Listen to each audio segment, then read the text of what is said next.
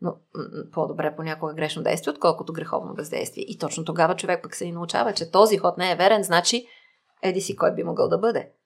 Така се трупа опита. Мадлена Алгафари е психотерапевт и писател. В епизода си говорим за порастването и какво може да ни даде работата с терапевт. Приятно слушане! Здравей, Мадлен! Благодаря много за приятата покана. Добро утро! Благодаря я за поканата. Мадлен, тъй като си една от най-разпознаваемите и най-успешните психотерапевти в България и си работила с толкова много хора и различни, да ми е любопитно, изградила ли си някакви уроци, принципи за живота ти за себе си, за успешен живот?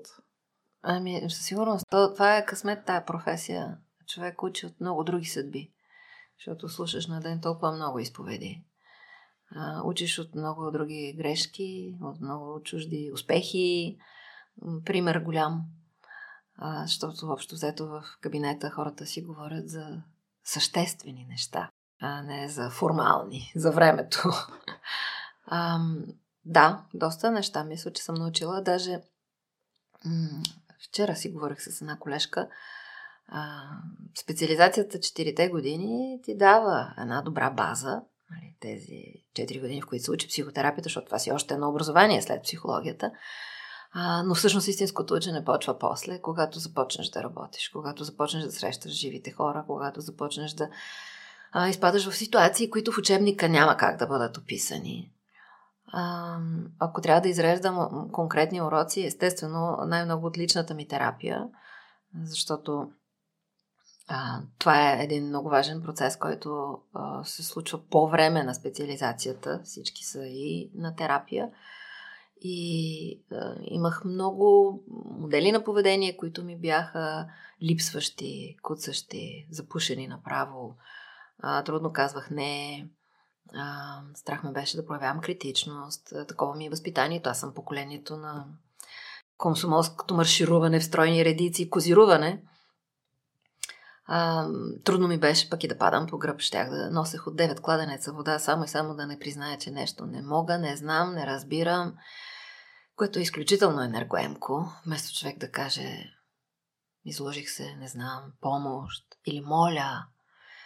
А, добавих си а, аспекти към женствеността, която в тези години някога беше доста асексуална, такава една безполова нали, колхозничките без грим, с куртка и кирка. Ам, сега, а то, това е един безкрайен процес, впрочем. Човек се учи цял живот. Сега се уча да стоя в тихо, сега се уча да се забавям, сега се уча да а, нищо правя.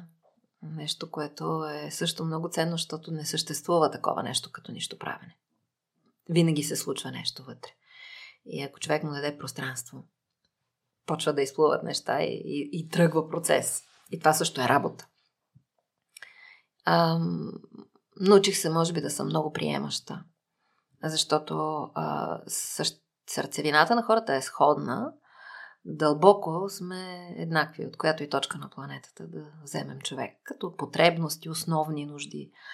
А, но повърхностите са много различни. А, там, където вече имаме личности, маски, там, където имаме религии, етноси. Характера са модели на поведение, които някой притежава, друг пък не може. И всъщност този занаят учи много на приемане. Тя не случайно е професия, която е надпартийна, надрелигиозна, надетническа, неутрална, за да може терапевта да е пристан за всеки един човек, който би искал да отиде да се самосподели. В момента работиш ли и ти с терапевт? Точно в момента не. А, аз много дълго моята лична терапия продължаваше от 94-та есента, когато започнахме. Впрочем, института ни става на 30 години сега тая година. Ам, до 2018-та, когато почина професора ми или моя личен терапевт, ако сметнем, това са си 22 години терапия. Ам, 24 даже, всъщност, 24 години терапия. А, и от както той почина, много ми липсва, защото когато 24 години споделяш с един човек, е много трудно да смениш. Разбира се, сега а, се консултирам или така спорадично се чувам с а, колеги мои от Италия а, или супервизори. Супервизията също е доживотен процес. Един терапевт задължително трябва да ходи на супервизия. Както и споделям с мои колеги във версията на интервизия.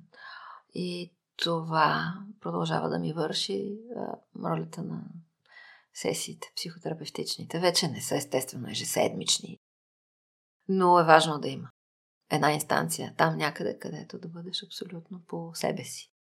И Мадлен, на какво даваш, тъй като психологията предполагам, че е една от най-популярните професии, много хора кандидатстват и завършват.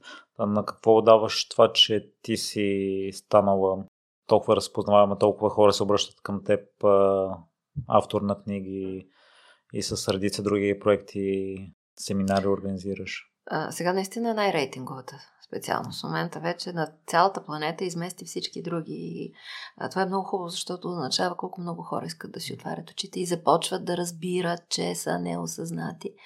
Което не значи, че не са умни. Нали? Няма нищо общо. Количеството информация, интелекта ни с осъзнатостта ни. А, аз съм много щастлива, че попаднах в, в тази специалност. То реално стана някак даже от тези не случайни случайности. А, защото аз исках да бъда етнограф. Майка ми е етнограф. Някога обикалях с нея по цели лета, по бабини мазета, в скринове, да записваме неоткрити текстове на народни песни, да вадим носи, всякакви неща. Беше много мистично. Аз съм живяла в една приказка с стари баби. Съм ги слушала. А, и исках да уча етнография, но тогава а, се случи така, че не ми стигна бала за историята а, и ми стигаше за социология и за психология. И имаше един господин Гешев, който беше в учебен отдел и аз го наричам пръста на съдбата, така ми е като нарицател на господин Гешев. Даже съм го цитирала на няколко места, който като ам, се появих на гишето и той ме погледна и каза, като, а, така, стига ти за социология и за психология, но като те гледам така психология. И дори не ме остави да а, мисля и брас ме записа в психологията. А, така че не, не съжалявам изобщо до днес, че това ми е а, професията.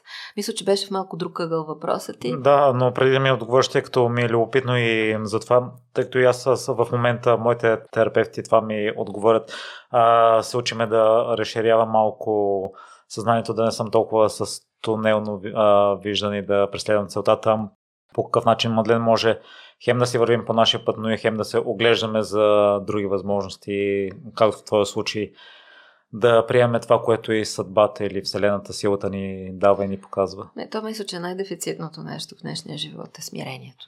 Хората можехме да бъдем по-смирени а, смирение, от смир вътрешен.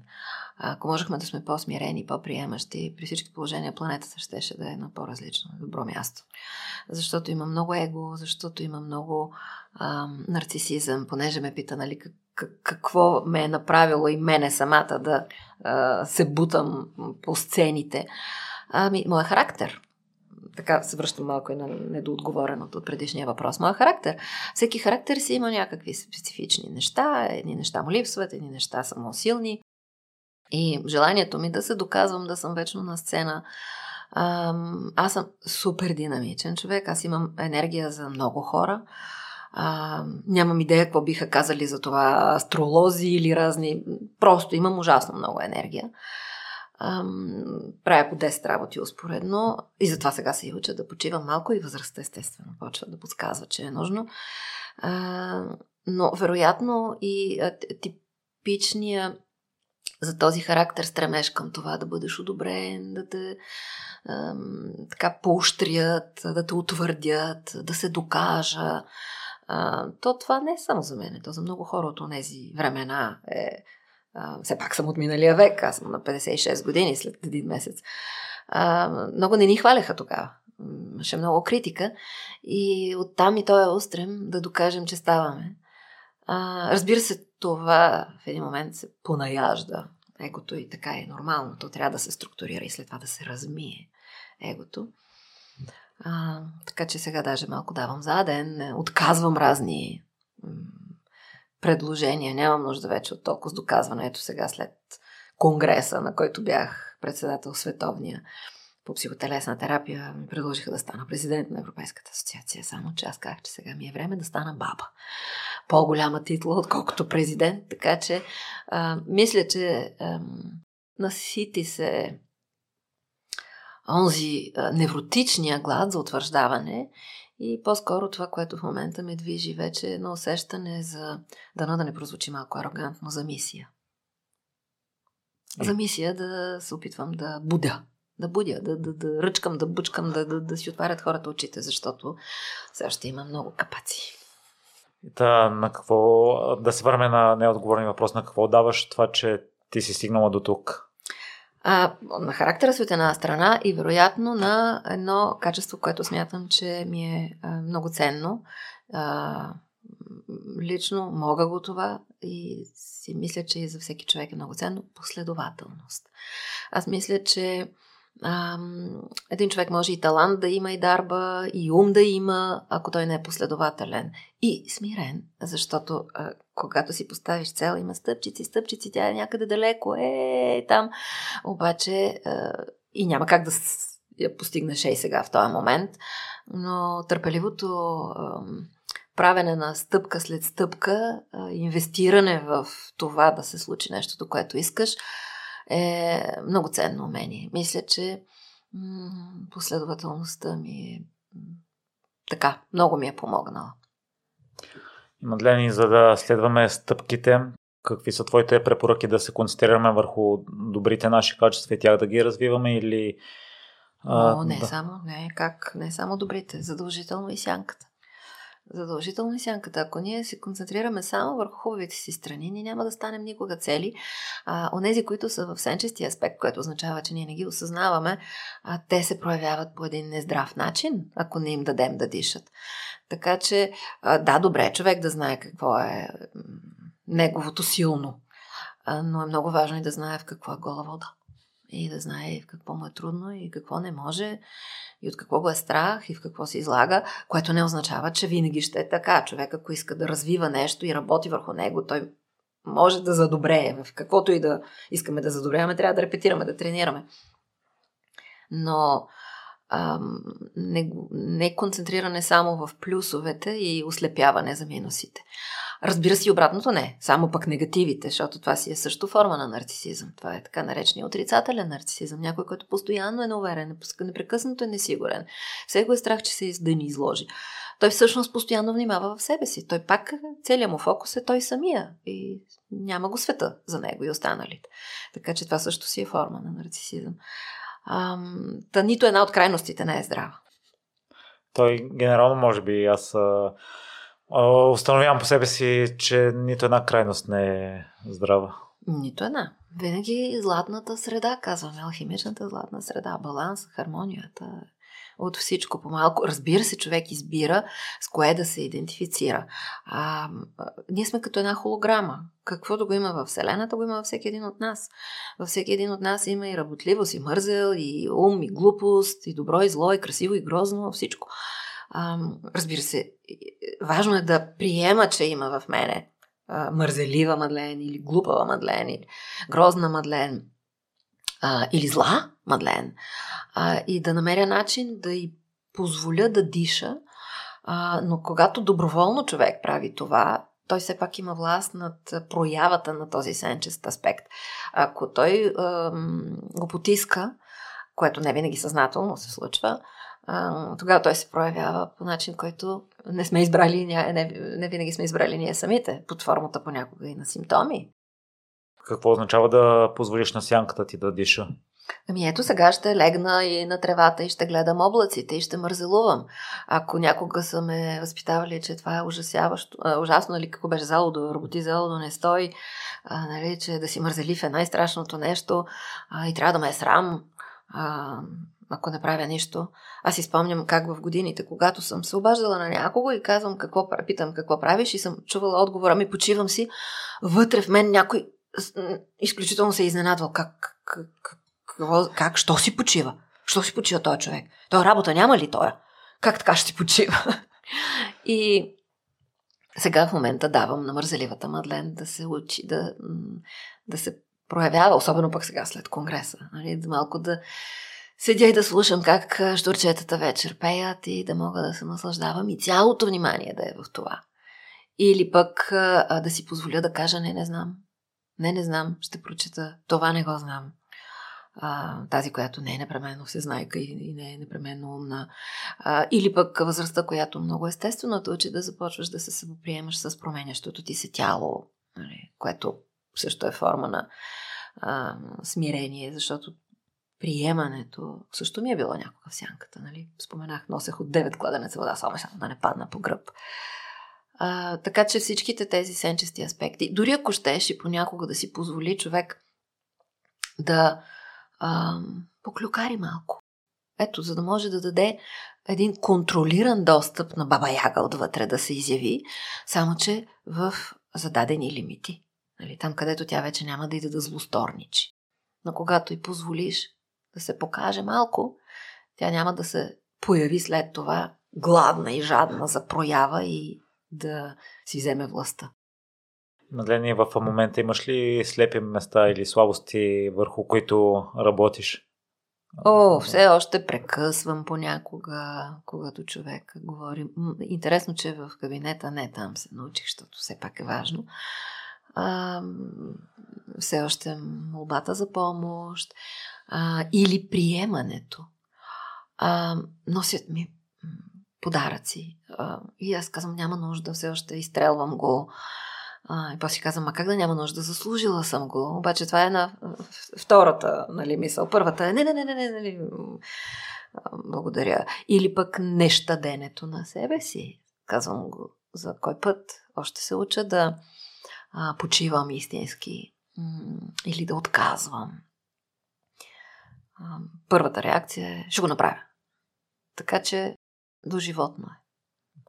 И в такъв случай емоционално по какъв начин го приемаш след това, след като осъзнаеш, че не искаш да го правиш, а вече си го направила?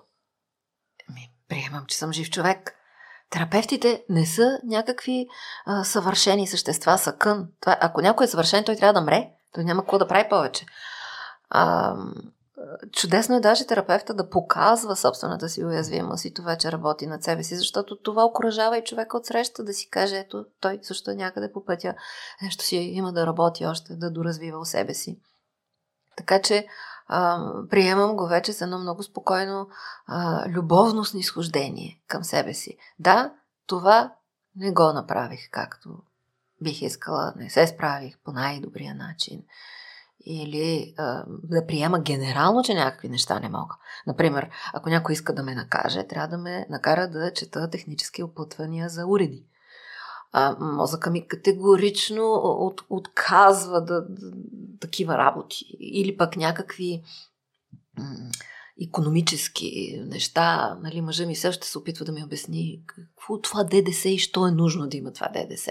Добре, че съществуват нали, счетоводители, че ам, има неща, които никога няма да ги... Просто мозъка ми казва, това шалтер, дърпа се, не, не, не го схващам.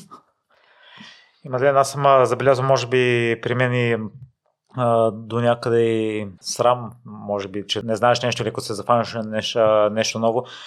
И Rolling Stones в момента ще излизат с нов албум и си припомних една тяхна песен и те съобщават, че още в началото, че са се срамували тогава от творчеството и са го дали на друг изпълнител да го изпее, пък всъщност е много хубаво.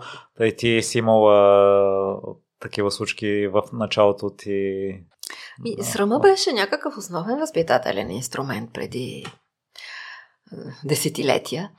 И някак да се себе заявиш беше дори е, назидавано. А, другите трябва да те оценят. Много е грозно да се самоизтъкваш. Изключително е нагло, арогантно.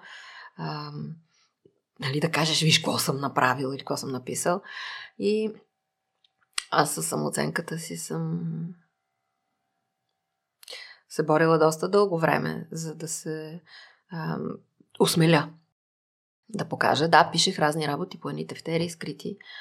А, и а, така, на майка ми се бях осмелила, да, тя също пише, майка ми е пишеш човек, също има книги. А, бях и се осмелила, тя казва, че ги харесва, но естествено Аз си казвам, това е мама, какво друго да каже. После тя ги показа на колега, който е поет. Майка ми все пак е с българска филология. Тя е етнограф и дълги години директор на етнографски музей, но ам, е филолог. Нали, баба ми и дядо ми също са учители, начални. Аз а, така имах особен респект към и до сега към тая професия. Та, ам, стояха тайно а, до един момент, този поета също каза, да, да, много са хубави, но аз някак и там с недоверие, нали, това е на майка ми някакъв познат, тя му казала сигурно, за да му окоръжи. И а, всичко а, започна след като бяхме съседи с Михаил Белчев и една вечер бяхме от тях. А, аз изключително много харесвам всяка една дума, която този човек е написал и изпял а, толкова дълбока, толкова, толкова умна поезия рядко има.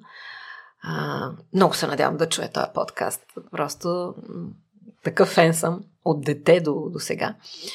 А, и се осмелих да му кажа, че имам едно тефтерче с едни писани неща и като ги оставих, бях с нагласата, че така ще трябва да търпя някакви дни, за да може той да ми се обади. Естествено, заклея го да каже истината и само истината. И той вече се обади на другия ден. И каза, ма ти луда ли си да държиш това нещо в чекмеджето? Това е една разкошна женска поезия. Неговата е много мъжка. Много е. А, много се надявам да има много хора с сетива за това. А, и така беше като че ли първия ритник, първия кораж. После така се случи, че наш добър познат отидохме на рождения му ден. Там бяха и Надял Корданов, и Хайгашота Гасян.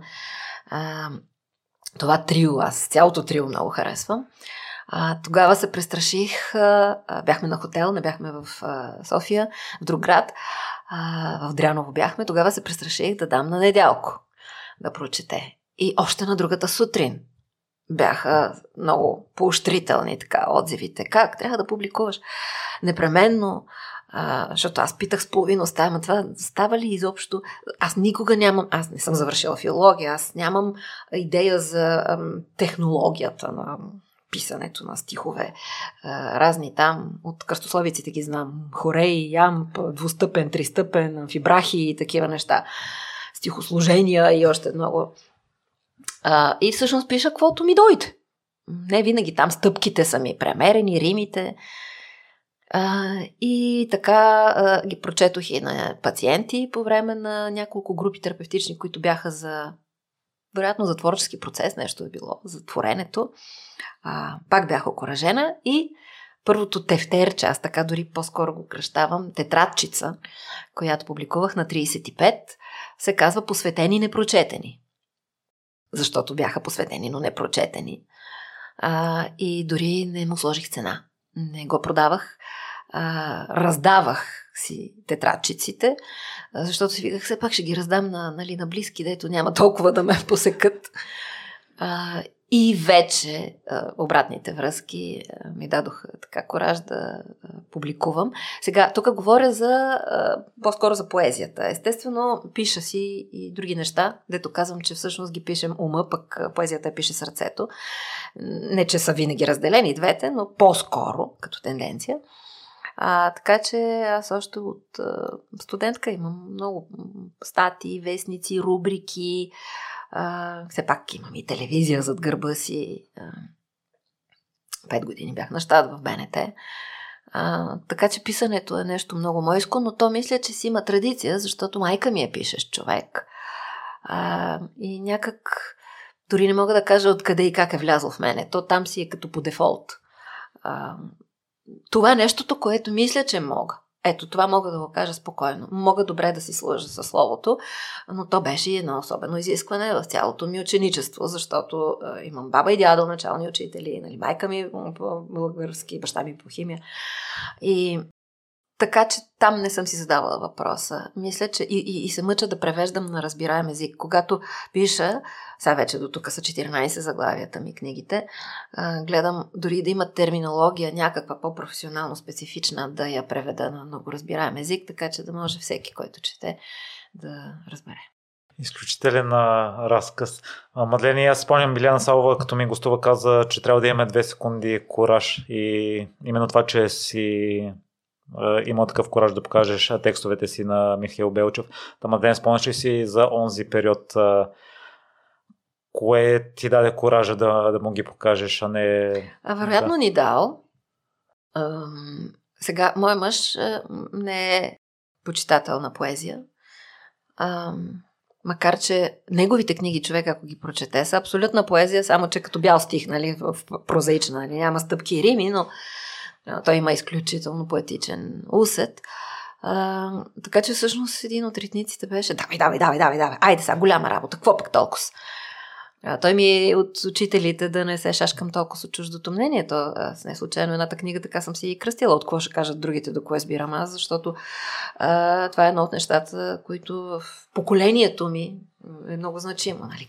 Съседите какво ще кажат, другите какво ще кажат, докато започна да се чувствам много по-спокойна в това какво мисля аз и какво тези, които са ми важни, значими, казват. И... Та коража всъщност Малко и мечка страх мен няма. Аз а, мисля, че това също го умея. Разбира се, не правя малумни стъпки в живота си. Сега ма караш да скачам с бънджи. Няма да ида да скачам. Не виждам и за какво ми. Е. Имам толкова адреналин достатъчен в битието си. А, но за неща, които усещам, че сърцето се обажда, си казвам, мечка страх мен няма. Пък и не мисля, че има и друг начин за справяне с страх. Има една източна поговорка, харесва ми много там от в Дюн я прочетох за първи път, но тя си съществува като поговорка. Ще се изправя срещу страха си, ще го оставя да мине през мен. И когато го погълна, ще съм останал само аз. И втората и версия е, когато мине през мен и се обърна, ще видя само позорните следи от неговото бягство. И тук е на местно тялото усещаш кое Аз съм е... телесен човек. А, сигурно много ми е помогнала и сцената. Аз все пак от дете съм на сцена пеех и до сега си пея, не, не професионално, пеех хор някога. А, имам доста театър зад гърба си, още от дете, после имам а, имаше един факултет, който беше между надфис, Кръсто, тогава Витис Сарафов, Кръсто Сарафов и Софийски университет, а, като аз там завърших успоредно с психологията, режисура за куклен и драматичен театър.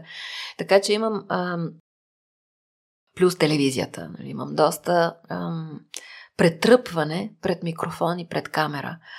А, като си спомням чудесно в началото как а, а, си казвах, а, как ще си конструирам фразата сега? Ау, ами да няма а, а, а, а.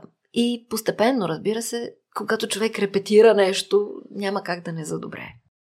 И когато се зафащаш с нещо много друго, което ми направи впечатление, трябва ли да минат няколко одобрителни процеси или одобрителна обратна връзка, за да най-накрая да интегрираш в себе си, че окей, аз мога да го правя това? Сега нямам нужда вече. Вероятно някога много повече съм имала. А, сега мога да скоча и, примерно преди години, когато ми предложиха да стана главен редактор на световното списание по психотелесна терапия, което се издава от Европейската и от Американската асоциация. Аз съм писала за списания но никога не съм била главен редактор. Това е нещо изключително специфично. Целият този процес производствен, който минава през, нали, първоначално пращат статии, пък рецензиране, пък след това предпечат, подготовки и всичките тези неща. Корици, художници.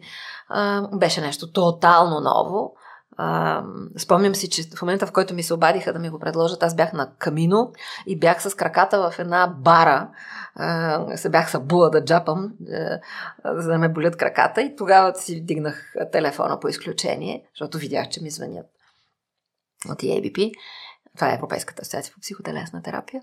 И казах да, ей така, штрак. Добре, правя го. А, така се съгласих и да стана и президент на този световния конгрес по психотелесна терапия. Така че някои неща нямам нужда вече от външно одобрение. Разчитам на себе си, защото аз се научих, че мога да се уча. Аз знам, че мога да се уча и продължавам да се уча. Но това в момента е станало, защото в миналото си пробвала различни неща и вече си изградила въпросната увереност. Е, със сигурност вече съм видяла, че като реша нещо, мога да се справя. Но когато човек се хвърля към съвсем ново нещо, а, нямам как да имам знанието за конкретиката на това, което има да се прави и как точно ще се прави. Просто знам, че аз искам ли научавам.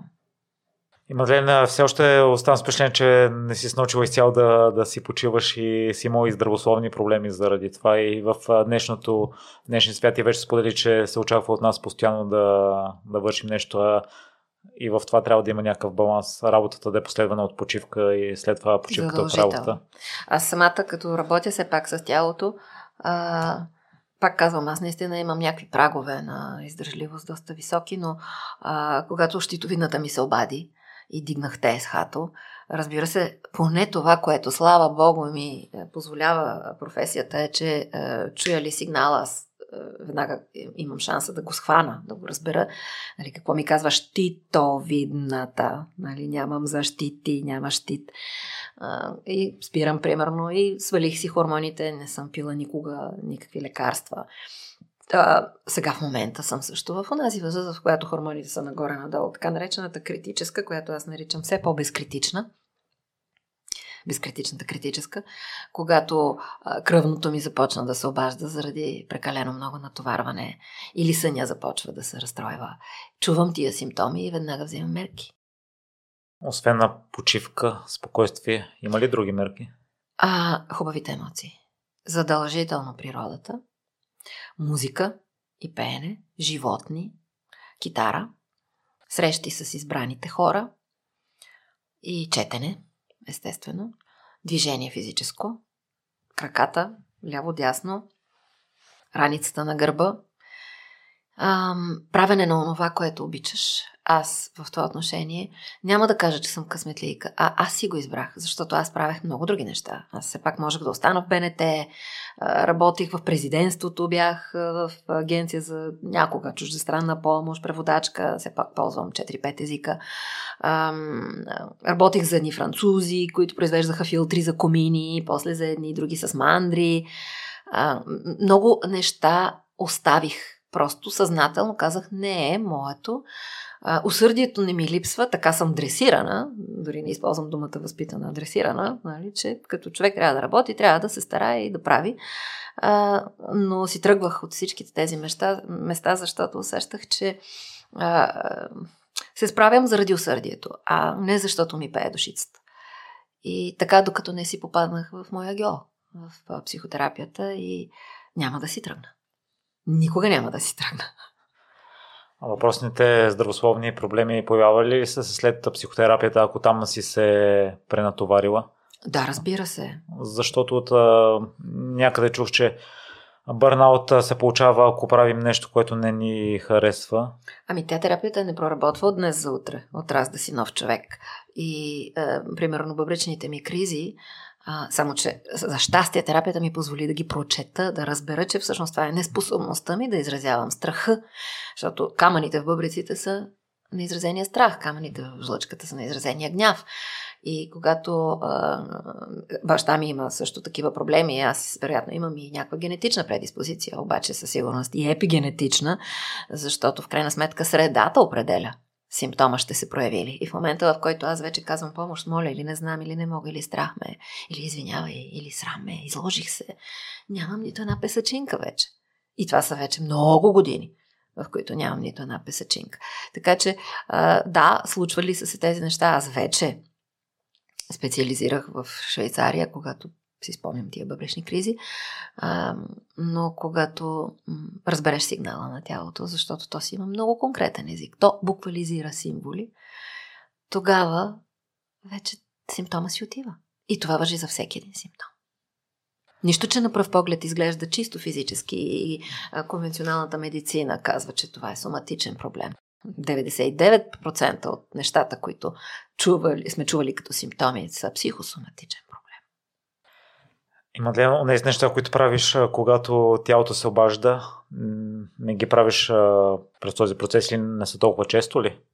За да се стигне до... Ми, чувам а. посланието и започвам да показвам слабост, ето в случая, ако говорим за бъбречните ми кризи, да показвам слабост, да се разкривам, да се доверявам, да съм безпомощна, да показвам когато ме е страх, Аз все пак така съм и възпитана, такъв е и примера ми, а, че в цялата фамилия назад погледнато се работи непрекъснато и сме силни. Ние се справяме. А, такова нещо да кажа, а, извинявай, пом- не мога сам мичък, нали, помощ, моля, а, или не знам, няма такова нещо. Да, ако не знам, ще го науча и ще го прознам.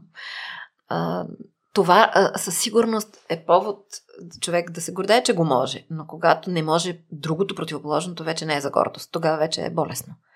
Няма лошо да си справяш се. Лошо е, когато не знаеш да си не справяш се. И двете са важни. Да, и ти споделяш, че именно слабостта е пътя към а, любовта, а, така че и тук трябва да има баланс да... Няма как да усетиш, че те обичат, ако ти не можеш да покажеш, че си слаб. Защото тогава нищо не даваш и нищо не правиш. Просто си гол и, и, и безпомощен и молиш. И ако човека дойде, който е срещу теб, значи от любов няма защо друго да е. Тоест ти не си си платил, не си си купил, не си го заставил. Ти си казал помощ. Първата стъпка, коя според теб хората да се научат да са слаби на, на моменти. Не е изцяло, тъй като и това е другата крайност, неприемливата.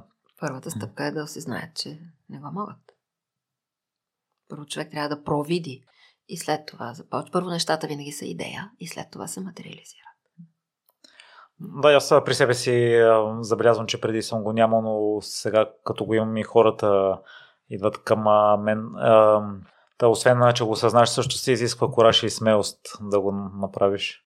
Така е. И затова, когато човек тръгне на терапия, той има и съпротиви. И това изглежда парадоксално на пръв поглед. Искаш много нещо и се съпротивляваш срещу същото това нещо. Ами, разбираемо е. И ако не беше така, нямаше да имаме нужда изобщо от терапия, нямаше да съществува тая професия. А, нямаше да има нужда от специалист, който да знае как точно да се справи с тези съпротиви и да ги заобиколи. Или разбие. Зависи от ситуацията. А, защото все едно се искате да си хвърлиш щита, който ти е спасил живота. Да си хвърлиш, ти си брониран, обаче бронята ти е спасила живота. Тя ти пречи и да бъдеш прегърнат, обаче, понеже вече ти е спасявала живота, не щеш да си я хвърлиш. И затова и човек се съпротивлява на промяната. На съзнателно ниво, на рационално ниво си казвам, естествено би било чудесно да мога да се науча да си извинявам, например. А, раз, разума го разбира колко би било печелившо, колко проблеми би си спестил. Но идва ситуацията и той вместо да каже, извинявай, наистина, издъних се. Идва и казва, извинявай да е, добре, какво са толкова? И произнася там една дума, уж същата, обаче енергията не е извинителна изобщо.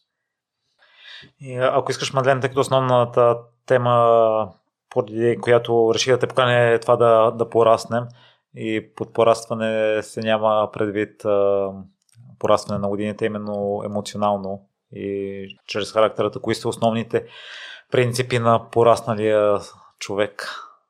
Този, дето краката са му на земята, пък мислите му продължават да са в космоса, в висините, в небето. Майката земя и бащата небе. А, порасналият човек знае, че е всякакъв. А, децата обикновено са а, полюсно мислещи, черно-бяло. А, този от добрите, този от лошите. А големия знае, че у всеки човек има и добро и зло. Порасналият човек не мисли така черно-бяло, а той е оправен в смисъл на широкоспектърен в моделите си на поведение. Т.е. той може да прояви сила, той може да прояви слабост, той може да привлече, той може да сложи граница, може да бъде гъвкав, може да е пасивен, може да е активен, да, да е реактивен и активен, да планира, да не знае, да, да приеме абсолютно ам, цялата човешка палитра на качества, че не му е чужда. Ам, приемаще при всички положения. Ам, със сигурност има и его, но вече се и размива егото. Тоест, а, ние когато сме раждаме, нямаме още его. То трябва да се структурира и след това трябва да се размие. Тоест, много е важно това аз да се случи, да знам коя съм, какво мога, какво не мога. Разбира се, че то се развива и се разширява, но след това да може да се появи нието, да може да се появи другия, да мога да вляза в обувките му, да бъда емпатийна. Малкото дете не може все още това, когато е на много ранна възраст. Нали? То в началото е егоцентрично и е нормално, когато всички се въртят около нас, за да ни нахранят, преобуят, се преоблекат, когато сме манички бебета. И след това вече този егоцентризъм трябва да си остане там, само където му е мястото в първата годинка от живота. За там е нормален. За след това вече не е. След това можем да бъдем егоистични, но в смисъла на ам, здрави егоизъм означава ще поискам за да дам. Егоцентризма е само получавам, нищо не мога да дам още, защото съм бебе. А, но здрави егоизъм е не се забравям, естествено, но за да мога да има обмен, за да мога да връщам. Нали? Захранвам себе си, за да мога да отдавам след това, защото човек може да отдава само това, което има. Нали, ако съм пълна неудовлетвореност, нямам как да дам удовлетвореност, ще давам, ще излъчвам неудовлетвореност. Ам, има лична отговорност, порасналия човек.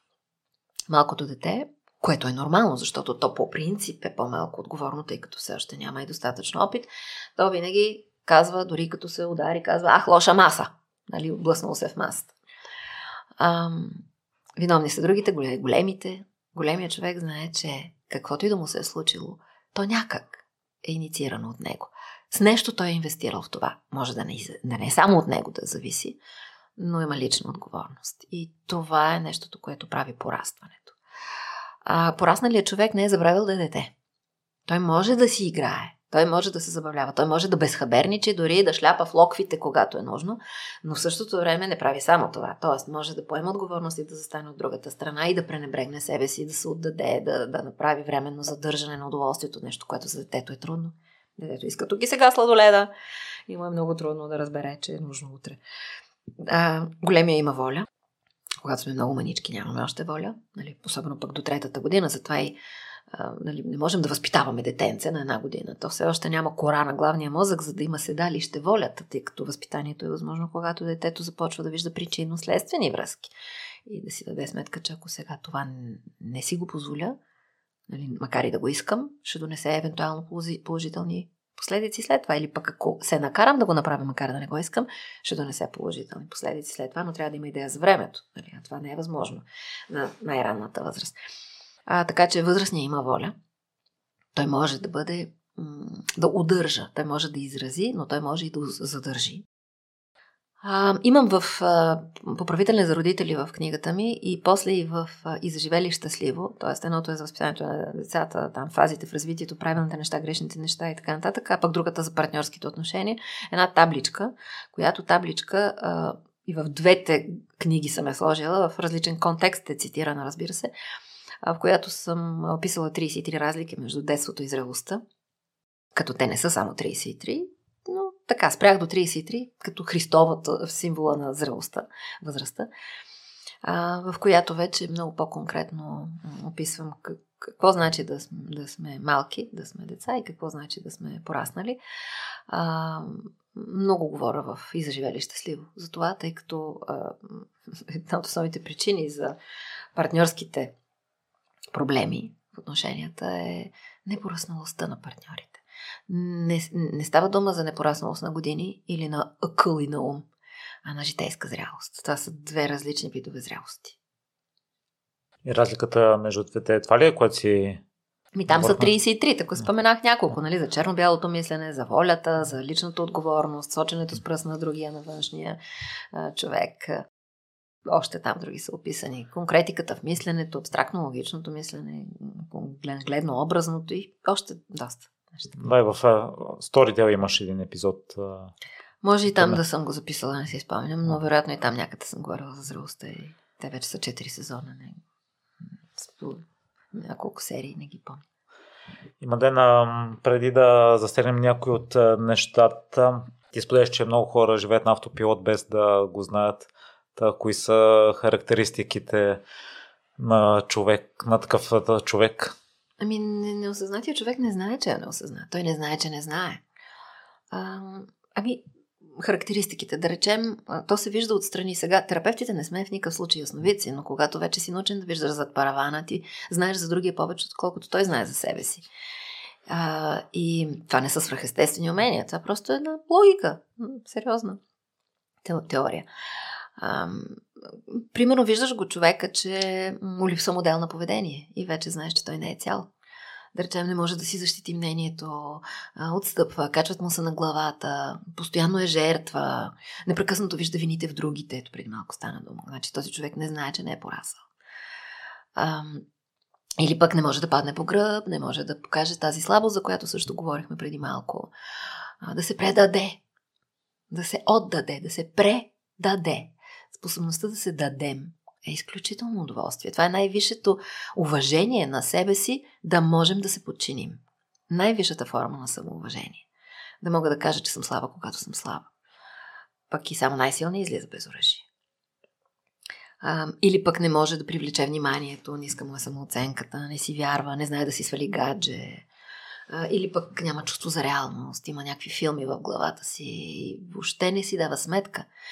А, има немалко хора, които са и публични а, личности и а, ние никога не сме напълно съзнати. Ние сме 5% съзнание и 95% подсъзнание. Ние терапевтите копаем, копаем, копаем, белкин ги направим 10%. Ние също непрекъснато ровим себе си да доразвиваме. Аз продължавам да виждам някакви нови неща в себе си, които до, до днес съм била сляпа за тях. Но а, има и много хора в публичното пространство, които м- нямат реална представа. Има една хубава народна такава приказка, не си знае колко му дълга сянката. А, и да речем, някой отива да пее, а пък не може да пее в гласа на България. Или пък някой отива да ръководи, а пък няма потенциала да бъде лидер. А, така че много неща не знаем за себе си и тук изброих няколко такива признака. Или многото телесни симптоми.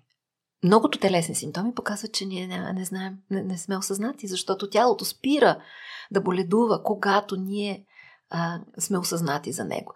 То просто иска да ни каже нещо по своя си начин през болестите, защото явно не можем да го осъзнаем през нематериалната своя същност и затова трябва да се втелеси, да се материализира, за да можем през тялото да се, евентуално, да го разберем. А, всеки малък симптом ли трябва да му обръщаме внимание? Маден или е, а... дядо Фройд също казва понякога пурата е пура. Естествено, че ако седиш на дъжда отвън и се простудиш, ще почне да ти тече носа. Все пак тялото си има или физиология, която реагира. Така че има понякога симптоми, които са а, моментни, контекстуални, но доста пъти са всъщност и метафорични. И ето там е важно да можем да се питаме. И във връзка с отговорността, аз съм голям почитател на това, че всеки човек е отговорен за живота си. Това, което ти сподели, че една фраза или идея може да има различни думи, с които е описана и от теб за първ път го чух, че когато си отговорен, разбираш, че имаш и ходове. И това също. Точно така. Дори когато си виновен, защото тази дума не я харесваме много, но а, всички бъркаме. Слава Богу, иначе не бихме пораствали. И това е най-полезното нещо в живота. Най-правилното нещо в живота са грешките. И е, всъщност, когато човек разбере, че нещо, да речем, е сгафил и си каже, да, изданих се тук, а, да приемеш, че от теб е грешката, е шанс, защото имаш власт. Защото имаш контрол. Като е мой косура, значи мога да правя нещо, да променям. Докато е у другия, нямам ход. Хода е на другия. И това е едно лишаване на себе си от шансове. Заради неспособността да поемеш отговорността си, ти се лишаваш и от шанса да имаш ходове. Не винаги верни, но по-добре понякога грешно действие, отколкото греховно бездействие. И точно тогава човек пък се и научава, че този ход не е верен, значи еди си кой би могъл да бъде. Така се трупа опита. И по какъв начин да сме отворени към грешките, тъй като също споделяш, че успешните хора са хората, които правят и най-много грешки. Какво питаш? Какво, как да, да ги приемаме? Да, да ги приветстваме, тъй като аз в миналото може би съм страдала и все още от перфекционизъм и това, че искам да спечеля в кавички винаги да не... И перфекционизма си е форма на автоагресия. Това е човек, който не се и обича достатъчно. Няма много способността едно изходително такова умиление да изпита а, към, към самия себе си. А, защото ние в, в, в паспорта може да пише, че сме на 50, на 60, на 70, но в много отношения сме деца. И винаги има неща, на които се учим и винаги има, докато сме живи, шанс нещо да поправим, ако сме сбъркали. А, така че чисто философското разширяване на радиуса, смяната на гледната точка, на, на, на, на житейската философия, на, на разбирането, светогледа, позволява да ги тълкуваме по различен начин грешките, като шансове. Като кризата и шанса, нали, са на изток един и същи иероглифа. А, като възможност да научим и да пораснем. И да нормализираме трудното. Това е панацея. Изключително е важно да имаме трудности в живеенето. А, за да можем да ставаме справящи се и да се разширяваме, да растем. А, не значи да сме в някакъв ад. Естествено, че е хубаво да може човек и да празнува, и да изпитва радост и щастие и удовлетворение, но не и да анатемосва трудното и да се опитва да бяга непременно от него. Особено както доста майки напоследък се опитват да компенсират строгостта при някогашното собствено свое възпитание, сега да са твърде либерални с децата си, което е другата нездрава крайност. И спестяват трудности на децата и после се чудим защо е плахо, несигурно, неоправно, неинициативно, когато порасне това дете. И именно за да има шанс да си помогнем, споделяш, че трябва да подлагаме на съмнение действията си. Е, добре е да имаме готовност да се подложим под съмнение. Но има несъмнени неща. Има несъмненото усещане, което идва от тялото, когато си видя котката и ми идва да си я гушна, нали, примерно. Или несъмненото усещане, което идва от тялото, когато нещо е смърди гадно. Или сега давам елементарни примери, но а, има неща, които тялото ни недвусмислено подсказва. А, по-скоро ам, физичните усещания, телесните, там където живеят чувствата и емоциите и сексуалността в тялото, защото те не живеят в главата, а, са много по-несъмнени. А когато вече говорим за когнитивното, когато говорим за идеите, света на идеите, там най-много можем да се съмняваме, защото думите могат да лъжат, тялото по-не може да лъже. Нали, говорихме си за познанието и отново си извадих цитат, че най-прекият път към осъзнатостта е себе познанието, а най-прекият път към себе познанието е терапевта. И аз от година вече стана, работя даже и с двама терапевти, може би, и усещам невероятен прогрес.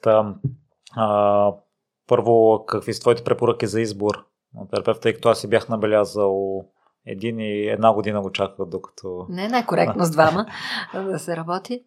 Ми, то не в различни сфери. Така е пътя към познанието, минава през себе познанието, защото а, ти разполагаш със себе си от момента на собственото си раждане. И а, имаш а, собствените си емоции, преживявания, мисли, памет, възприятия, усещания, всички там психични явления, процеси. А, но е много важно да знаем, че има и субективизъм Нали, имаме един двусмислен свят, пък той има един недвусмислен, има субективна и обективна реалност. Но когато човек си задава въпроси, когато се опитва да се себе разбере, много по-лесно би могло след това да разбере и другия. Когато си имал някаква опитност, много лесно можеш да разбереш другия човек в подобна ситуация. Ако ти нямаш такава опитност, ще го разбираш някак на теория. И затова е важно човек да е и понатрупал малко житейски опит, за да иде да учи психотерапия. Нали, не може да идеш на 20 години. Не защото нямаш потенциала или нямаш ума, или просто нужно си е някакво време да се мине през една такава, една такава, една такава ситуация, едно падение, един възход, и победа, и загуба и така. А, така че да, себепознанието е много важно нещо и даже а, си мечтая за този момент, в който в образователната система някой там ще проумее колко такъв предмет е по-нужен от всякакви други предмети в училище. Там, където децата ще могат да учат за това как да водят спор, или как да поискат прошка, или да дадат прошка, или как да имат добра самооценка, или как да си планират деня, или всичките от тези неща, които всъщност после един психотерапевтичен процес прави на по-зряла възраст. Значи, колкото по-мека е глината, толкова по-естествено би бил ефикасен този процес. Защото не винаги родителя е осъзнат. А, ако пък тези деца минат през подобен тип преживяване, предмет себепознание в училище, който при всички положения няма да е в учебник написан на теория, ами ще бъде интерактивен с преживелищен опит, защото това, което променя не е ума, а преживяването. Това ще го повторя даже. това, което променя, не е ума, а преживяването. Едно е да сме схванали с главата нещо, друго е да го преживеем. А, това би ги направило по-адекватни родители след време, а когато са по-адекватни родителите, следващото поколение деца ще има малко по-нисък процент невротизъм, защото това, което в момента на, на планетата се случва е притеснително. Отсъстващи майки, а, изключително недълновидни, невежи законодателства, които постановяват, например, 20 дена майчинство в някои държави. Два месеца. Разгеле сме държава, в която поне, и това е нещото, което с ногти и зъби трябва да се борим всички да не позволяваме да се промени, нали, по-продължителното майчинство. Защото а, тези бъгове, нали, грешки, които в най-ранното детство се случват или в неадекватното бременеене на майката, след това вадят хляба на терапевтите. Тук се отклоних много, но да, себесъзнанието е разковничето. Това би ни а, позволило да се справим и в тая ера, в която киборгите настъпват. Мадлен, аз си мислих а, или си мисля, че се себе познавам и си предполагах, че други неща ще решат вътрешните ми проблеми, но не се получи за това. Най-накрая си казах, добре, нека пробваме с терапевта и ти в началото сподели, че във връзка с признанието е трябвало и още и още неща да правиш. И аз това установих при себе си, че се бях концентрирал върху бягането, примерно, или върху някои други събития те не, не променяха всъщност себеоценката и не изпитвах нищо от това. Та, аз го давам на себе си, може би, различни приоритети или различно нещо си мислих, че ще ме излекува, пък то всъщност не излекува това, което ще ми попречи да сваля преградите, тъй като имах имам за постигане на някои нещата терапевта на коя стъпка трябва да бъде, тъй като ако не, не бях постигнал това, което съм постигнал, пък нямаше да си мисля, че има нужда от терапевт, примерно, или а, след това пък силно щях да го преследвам. Аз самата а, реагирах на някои реплики на моя професор едно време. А, нали, това е професор Валдо Бернаскони в Швейцария, той ми е и личният терапевт. А, и, и си казвах, той говори за някой друг. Какви говори? Той ми казва, Боже, колко тъга има в тебе. И викам, каква тъга, бе? Аз съм войник, аз съм силна, аз се справям. После ми казваш, кого мразиш? Аз, а, не, аз не познавам такова чувство, не, аз съм човек добър. Аз... Една книжна представа, такава наивна, идеалистична за себе си. А, така че, или пък си спомням един от другите ни преподаватели, Франко Казарин, който а, на едно преживяване, подчинение, аз съм в краката му като просик и трябва да се помоля. И понеже съм била дълги години на сцена и си казвам, ах, кой, аз ли няма да го докарам? И тръгват и сълзи. И той ме поглежда и казва, Мадлен, това е най-виртуозното на ушким, което съм виждал. Супер си добра! Обаче е като че ли. Не си автентична. Не е твоето. Това не е мадленската тъга. Тя не е по-мадленчена, тя е най-изиграна. Тя е чудесно, виртуозно изимитирана. И, и така бавно и полека терапевтът те завръща към това, което се нарича автентичното твое себе си, да се свържеш.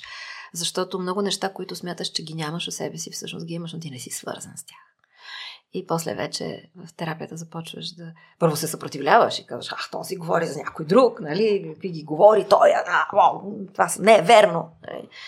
Той иска да ми вмени проблем. Даже той иска да ми вмени, че имам проблем, защото аз съм убедена, че го нямам този проблем. И бавно и полека после започваш да разбираш, че всъщност той с много добронамереност ти е казвал не най-приятни за чуване неща, а, които има смисъл обаче да бъдат допуснати. Дори в началото да а, не ги вярваш, да си кажеш, бе, чакай да видя да не би пък. Да. Защото тогава започваш постепенно си кажеш, мале, и верно. Той, както Лиз Бурбова в книгата си Пете травми, накрая пише сега, като я прочетете първия път, ще видите всичките си познати вътре. Като я прочетете втория път, ще почне да ви мирише, че и за вас е написано. А на третия път ще си кажете, леле, аз съм описан идеално тук. Да, Мадлена, като приоритет, къде смяташ, че трябва да е работата с терапевт? Винаги, навсякъде. Винаги навсякъде. А, ако един човек иска да си направи най-големия подарък, е добре е да тръгне по този път. Това е пътя на порастването, на отварянето на очите за истините. Това е път на освобождаване. Това е про- просветление.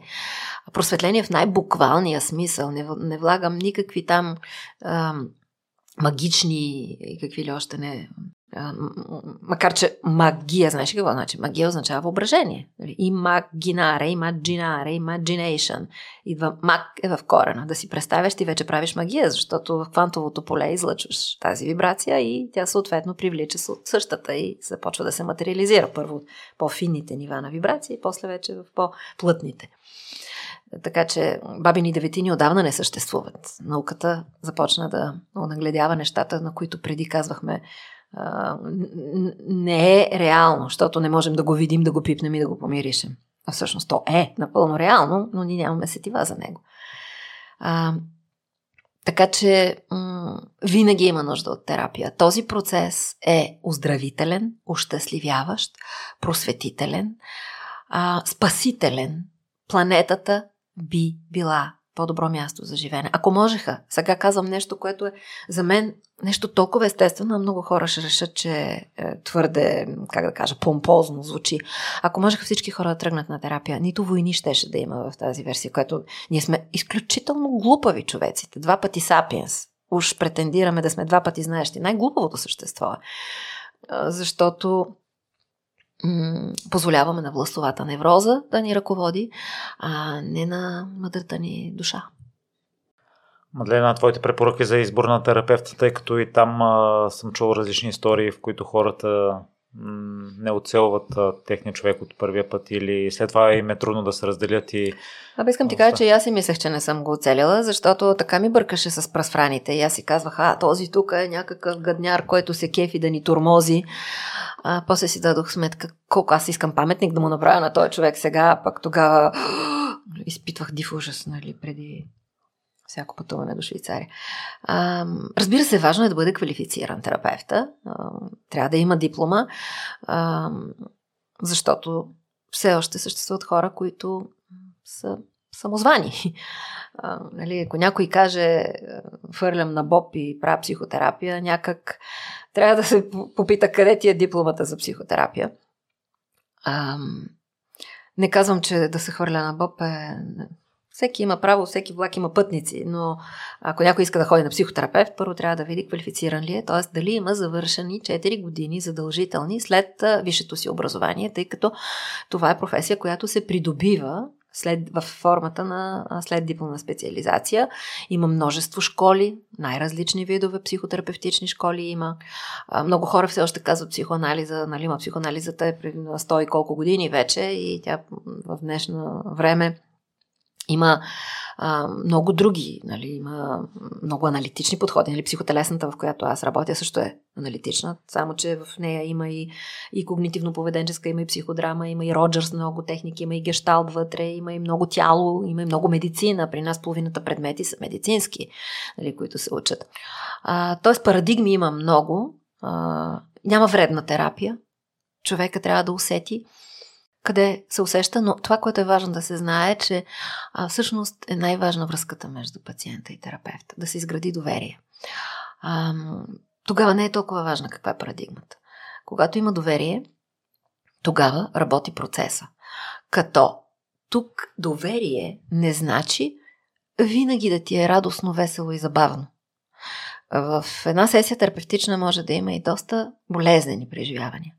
Има и това също е признак на незрелостта, от деве, като говорихме за десота и зрелостта. Има една такава нагласа, нали, отивам там някой нещо да ми, да ме успокои и аз да си тръгна непременно да съм по-добре. в пътя на порастването се среща и доста дискомфорт и болка. и не винаги ти харесва това, което терапевта ти подсказва по някакъв начин. Той те води през въпросите си до отговори, които са в теб, не са в него, но не винаги те ти харесват. А, и много пъти хората казват, а, не, той е, тръгвам си. Защото идва едно поколение малко по-директно, ще кажа, разглезено.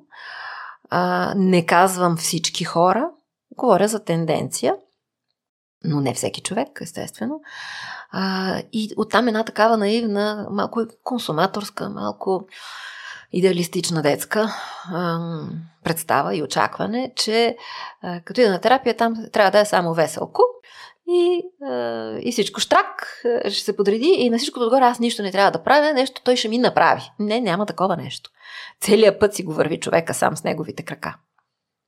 Лен, ти защо не си усетила твой професор в началото, че... Защото той беше идеалната проекционна плоскост. Има нали, нещо, което се нарича пренос и контрапренос в терапевтичния процес и а, той изключително много прилича на моя баща. Той е на точно възрастта на моя баща, а, с а, доста взискателен тип характер, много строг, с ам, така, не, не спестяващ хъпливи понякога реплики, а, не толкова поощряващ. И това всичкото беше идеалната за мен. Беше шанс там да си преработя това, което ми беше проблематичното, страха от таткото, на когото винаги съм козирувала и приемането след това се случи. То, това е пътя на всеки един терапевтичен процес. Първо се бунтуваш, нали, минаваш си се едно по пътя, който не си успял със собствения родител и след това приемаш и даже оценяваш изключително много. Защо не си усетил, че в началото е бил... Беше ме страх. Просто беше страх. Аз това също установих при мен, че имам пълно доверие на терапевката ми, дори да не съм съгласен с нея, слушам, изпълнявам. Та, доверието и за това помага и с такава нагласа, предполагам, трябва да отидем и да започнем работа с човека, да следваме процеса и стъпките, които. Да, но ако, ако този човек все пак е завършил и има такава диплома, той е минал през лична терапия. Задължително, ако е специализирал психотерапия, трябва да е бил на лична терапия. След това супервизира, има личен опит, трупа непрекъснато, а, защото ние супервизираме и докато сме живи. Тоест, винаги има още един по-опитен от теб, който трябва да погледне като още едни очи и още един опит, а, или в групова а, супервизия, или в интервизия. А, така че важно е да, да сме сигурни, че все пак този човек не е случайен. Макар, че понякога един добронамерен случайен човек може да бъде полезен, но ако искаме да ходим на терапия, сериозно, добре е да има опит този човек такъв. Мадлена, тъй като при мен го няма болезнения процес и аз попитах терапевката ми защо не се получава така, тъй като от всеки чувам, че се минава през кафе а може да не я цитирам, а по-дословно предавам по смисъл това, което си спомням, а, че тя ми каза, че понеже съм интелигентен, някак си тя кога се опита да ме натисне, аз някак си го заобикалям. Та, винаги ли терапията ще е болезнена това, което е, Не, винаги, разбира се, в, в терапията има и супер много празнуване. А... Имам предвид, а, че ще се, винаги ли се минава през болезнени Ами, моменти? ако не се мине през болезнени, нещо не съвсем на място, но въпросът е как ще се мине. Сега не говорим за някакви катаклизми и е, има катарзиси, които понякога са просто от е, едно осъзнаване и две потекли сълзи също а, могат да бъдат много ключов момент. А, да, има хора, които повече чуват, има, защото различните характери имат и различни съпротиви. Нали, някой работи малко по с форсиране, а друг даже пък тогава най-не работи защото той като полан на кола се затяга, колкото по-го дърпаш. И, и, и за това е важно някой да е учил за трапез, защото тези всичките трикове, хватки, фокуси, неща, няма как иначе човек да, да ги познава сериозно, нали, като вътрешна динамика, като закономерности, защото те си има, вътрешния свят си има причинно-следствени връзки, правила също. А, плюс това при някой се случва на един етап от терапията, при друг на друг етап от терапията. А когато един човек наистина е интелигентен, той може а, и твоя характер е този, нали? ние сме се същи, между прочим, а, характер, но а, за него е важно, тъй като сваля вътре, че има логика. Аха, това защото еди си какво, тогава вече на него му се изтопяват и съпротивите и тогава не се и преживява като толкова болезнено това стимулиране, за да не го кръстим притискане. Но се и променя и в психотерапията има тенденции също. Нали? Ако е много по-хард бил подхода преди 30-40 години, Днес имаме изключително много ранни травми, имаме много бордерлайн черти личностови, там вече е необходимо да се почне с праймал терапия, т.е. трябва да имаме по-скоро едно приемащо, все едно а, такова топло отношение към клиента, а, за да може да бъде провокиран на някакъв по-късен етап от терапията. Не е така хард подхода, както е бил преди половин век. И а, все пак, ако някой започне да ходи при специалист, но усети, че няма това доверие. Тази Трябва връзка, да го изкоментира веднага. Трябва да го сложи на масата и да каже какво се случва. Това така чувствам, това чувствам. Терапевта също слага на масата, за да може да се анализира. И едно послание за хората, които усещат, че имат нужда, но нещо ги спират, няма тези две секунди кораж да се обадят на Ами, някого. всеки, всеки е някъде по пътя. А, понякога не е, не е озряла тази готовност. А, ето сега моята дъщеря направи даже една такава платформа а, за психично здраве онлайн, която се казва Jaya Tribe.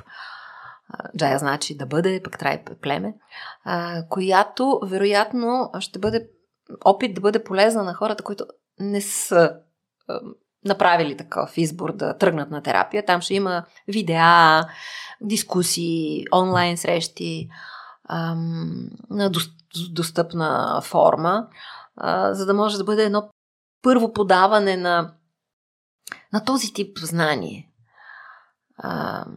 Истината е, че на сила терапия не може да се направи. Нали, Случва се някой път, майката води детето си, поправи ми го, нали? или жената води мъжа си, нали? той ми е дефектен, сме, поправя ми го. А, трябва да бъде лично усещане и взимане на това решение. Понякога а, идват хора, които казват, аз идвам от любопитство и, и стават все повече такива хора. Не защото има симптом, който трябва да се лекува. Сега, превенцията и профилактиката е по-важна от терапията. А, и защото терапевтичният процес е преди всичко процес на озряване и на отваряне на очите. Значи, когато един човек е ходил на терапия, а, това, което сега ще кажа, ще прозвучи твърде силно, но а, той ясно вижда, не защото има паранормални способности, а защото схваща едни работи, дет никой не ни ги преподава в училище и те са точно в нашото несъзнавано.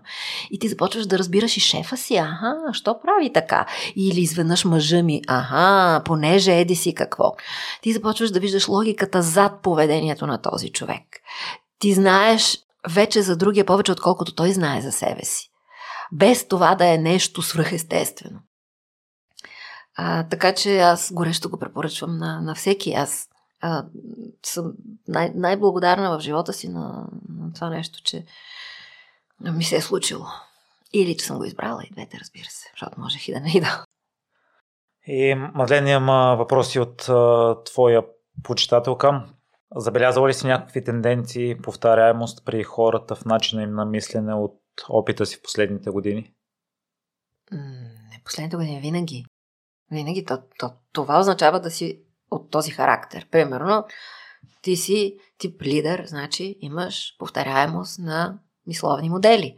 Ти си ам, тип арт, да речем артист, мечтател. Нали, ти имаш а, сходни с всички, които са от този тип характер, мисловни модели.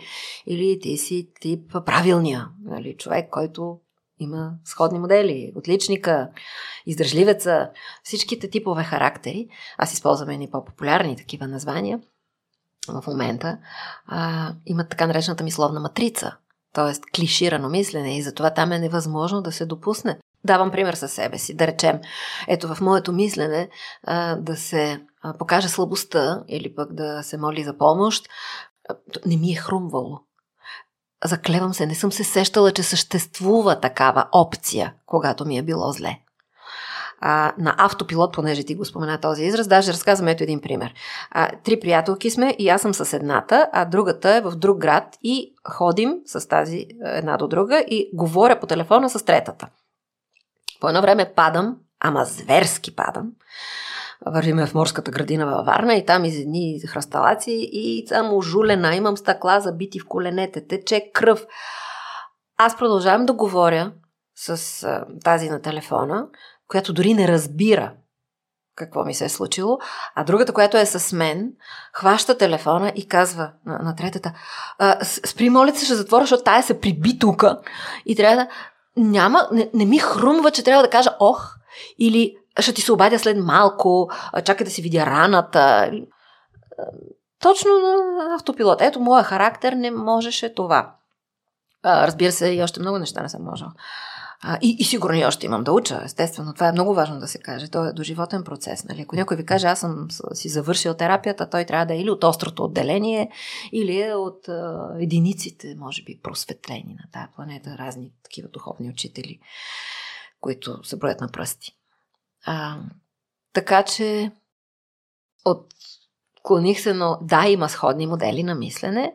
Матрицата също пропагандира сходни модели на мислене. Нали, няма падаш по гръб, няма се излагаш, да се молиш, това гордостта ти се пречупва, ама гордостта е категория на егото, душата няма идея какво е гордост. А, и още хиляди такива неща, които карат днешния човек да мисли клиширано. Телевизора много пропагандира. Той ти казва как да мислиш също. Цялото интернет пространство ти казва как да мислиш. И затова, когато човек тръгне на терапия, всъщност изпива вълшебното хапче и излиза от матрицата. Обаче е гъвкав. Може да се адаптира, да се справя.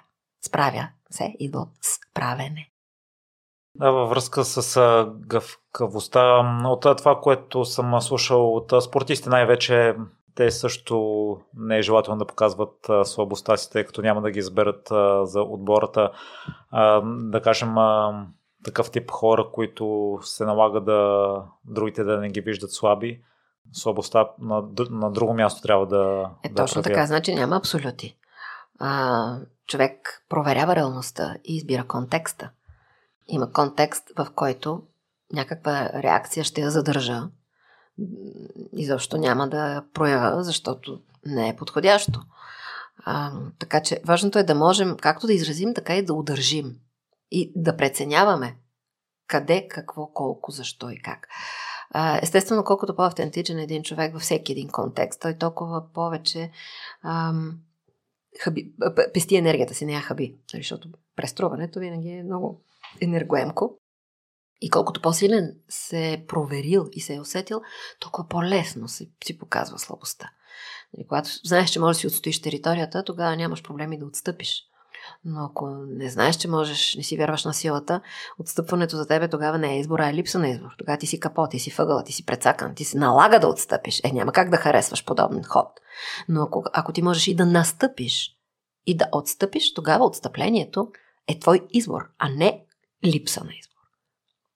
Това е много хубаво, че го засегна, тъй като аз в миналото си мислих, че не, не оценявах контекста и да кажем се държах по един и същи начин навсякъде. Ема, да, затова казваме, казано. че характеровата матрица е, все едно си представи, че имаш имплантирани лещи, които са, да речеме, само червени. И ти ще виждаш червен света. Ти, и да искаш, няма да знаеш, че има други цветове. Нали? Или само сини.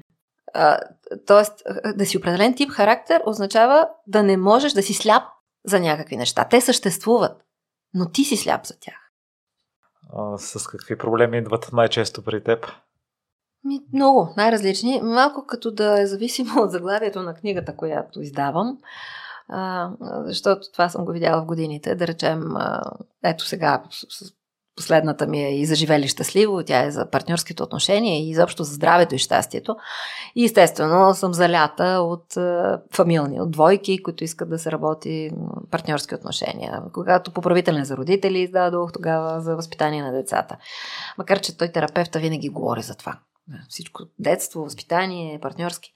А, има повишена тревожност напоследък и депресивитет то си е резултат от случващото се в живота ни в последните десетилетия и особено последните години. И стреса е много висок. Но това, което може би е важно да кажа, че и много хора не го разбират. Аз в момента преподавам повече, аз работя един единствен ден с пациенти. От другото време супервизирам и така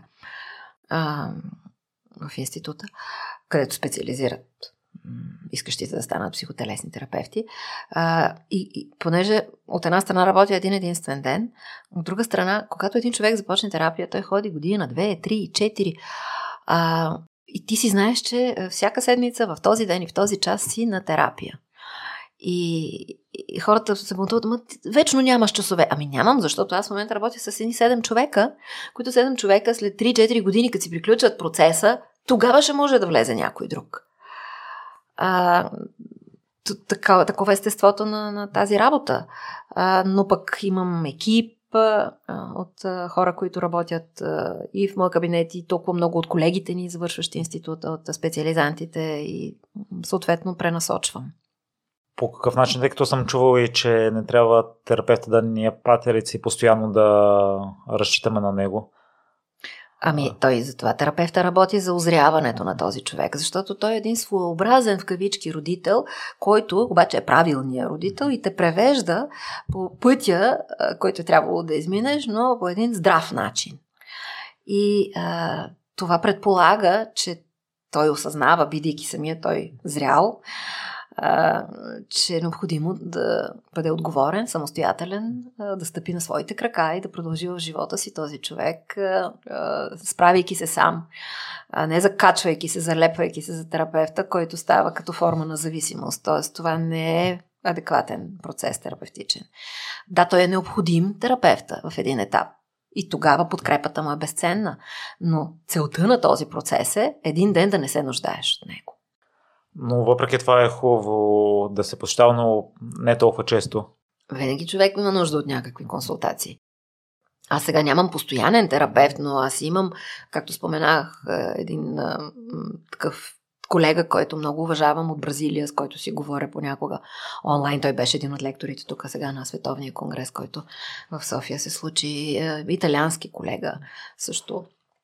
И една колежка също а, с които съм си говорила в различни ситуации, с, различен контекст, като в версията имам нужда от а, подкрепа, искам да чуя твоето мнение или да ми видиш а, слепите петна. Така ми се е случвало и с Хорхе Букай, също съм работила известно време, в който си бях пациент, той си беше терапевт. Каква е есенцията на женствеността? Ми не едно нещо. А, Есенцията е да е половината от проявленията на битието. Така както другата половина е мъжествеността. А, важно е да се знае, че не става дума за сексуалност, когато се говори за женственост и за мъжественост, с две философски, енергийни начала, архетипни принципа. А, мекота, топлота, ирационалност, емоция, невидимо, нощ, подсъзнание, а, интуиция, адаптиране, отстъпване, разтваряне, отдаване, рецептивност, ам, смърт. Всичките тези неща са все в женското измерение.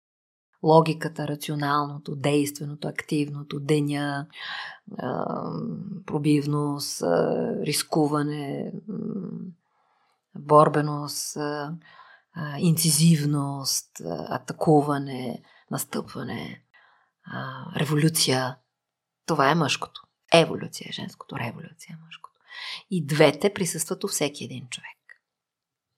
Това, което виждаме днес, и това много го пише из всичките ми книги. Има го и сега и в Изживели щастливо, има го и в От какво ще кажат другите, до кое избирам аз, е за случващото се с мъжкото и женското, че да, има, хубаво е да се реабилитира мъжкото, жената и женското мъжа, заради тая голяма полюсност някогашна, която трудните условия на живот са налагали, сега имаме изкуствен комфорт и не е необходимо мъжа да ходи космясал, брадясал, заглигани с копие, нали, пък жената да седи да варди огъня в пещерата и да не може да излезе.